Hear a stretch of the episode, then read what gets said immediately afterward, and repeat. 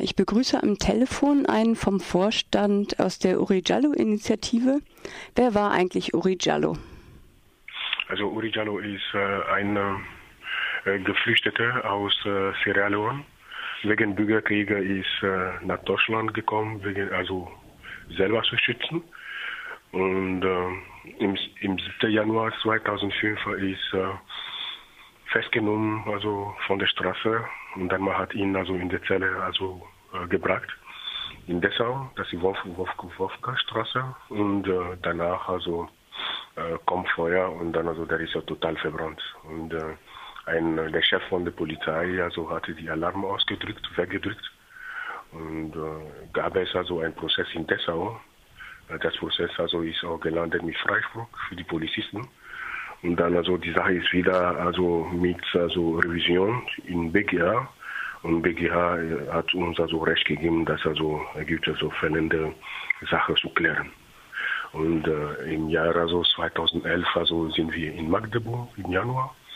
Und äh, ähm, 13. Also Dezember ist der Prozess also äh, am Ende. Das Urteil war also der Schubert, der Angeklagte Polizisten muss also 10.800 Euro zahlen wegen fahrlässiger Tötung. Aber die richtige Sache, wer also äh, Uri Jallo umgebracht hat, also ist unklar.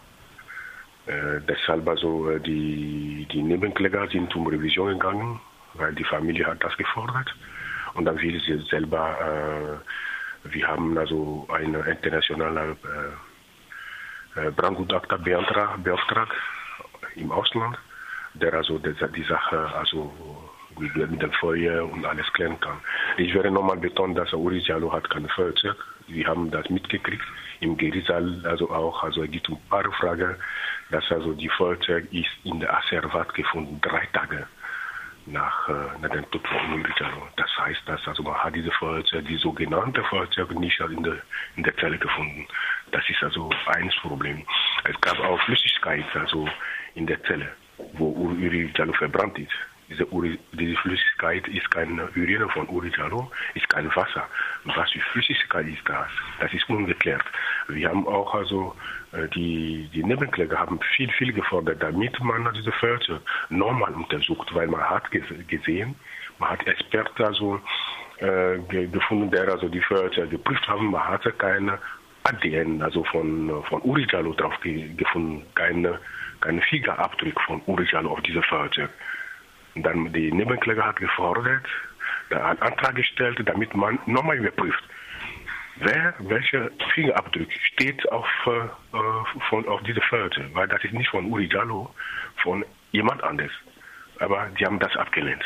Das ist einfach mal Vertuschung, damit die Wahrheit nicht rauskommt, wer also wer äh, Uri Jallo umgebracht hat. Wir sagen immer, Uri Jallo, das war Mord, aber wir sagen halt deutlich, dass also etwas passiert. Sonst die Polizei, also selber wäre also manche Beweismaterialien nicht vernichten. Manche Sachen sind einfach gelöscht, manche Sachen sind verschwunden.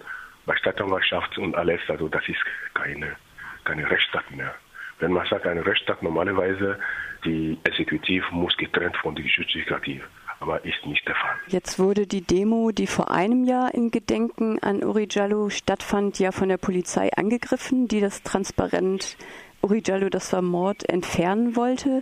Wie war denn die Gedenkdemo gestern? Ich kann also nochmal betonen, letztes Jahr, das war also ein Verstoß gegen Meinungsfreiheit, haben die Polizei gemacht und dann also, die sind nicht strafbar, sie denken, die sind nicht strafbar, wir sind dran. Wir sind auch, wir haben auch eine Klage gemacht gegen die. Und dann also das ist auch so, also äh, Urigello, das war Mord, das Wort selber ist selber also gedeckt von Meinungsfreiheit. Kann man nicht also äh, die transparent beschlagnahmen, obwohl also gibt es ein Urteil davon. Dieses Jahr das äh, ist also gut gelaufen. Äh, dessen, wir waren ungefähr mehr als 500 Leute auf der Straße. Die Demo ist gut gelaufen ohne Angriff von Polizei. Und auf der Seite, wir haben auch gesagt, die Polizei selber gesagt, wir brauchen keine Provokation von der Polizei, wir brauchen keinen Angriff haben Sie eine Erklärung dafür?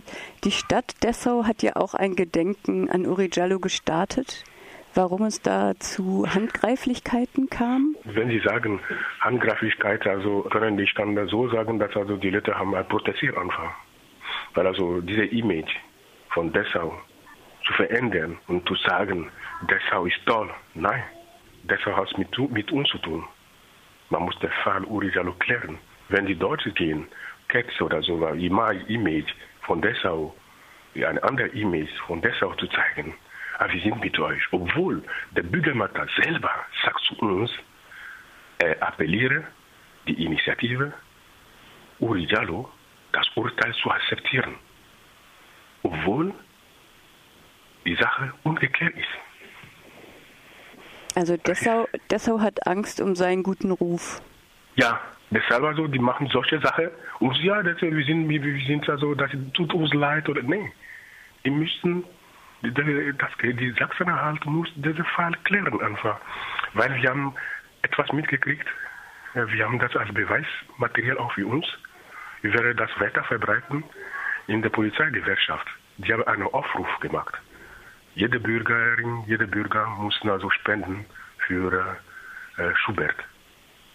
Der also verurteilt für 10.000 Euro. Die Polizei selber muss also etwas spenden. Das haben die rausgekriegt. Warum, was, was soll das? Der Bürgermeister kann reagieren und sagen, nein, diese Solidarität wollten wir nicht. Jetzt also äh, gibt es einen Aufruf von der Polizeigewerkschaft in Sachsen, der sagt, ja, liebe Bürgerinnen, liebe Bürger, liebe Polizisten, liebe Polizei, wir sammeln Geld für Schubert. Damit der also diese 10.800 zahlen. Was soll das denn? Das ist eine Verachtung, aber wir werden nicht akzeptieren. Und wie geht es weiter mit dem Prozess? Gibt es da noch Möglichkeiten? Ja, die, der Nebenkläger sind zur Revision gegangen. Dann, das heißt, die Sache wird lange dauern. Was sind die Forderungen von der Initiative Uri? Ja, wir, fordern, wir fordern Mordermittlung dass der Fall nicht verjährt, sondern auch richtig aufgeklärt wird. Ja, ja, ja, das ist unsere richtige Forderung. Und dann, also, das ist auch so, dass unsere Forderung steht, wir kämpfen gegen Residenzpflicht und Polizeikontrolle.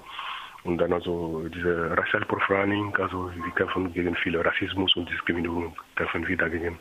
Vielen Dank und viel Kraft noch bei eurem weiteren Kampf.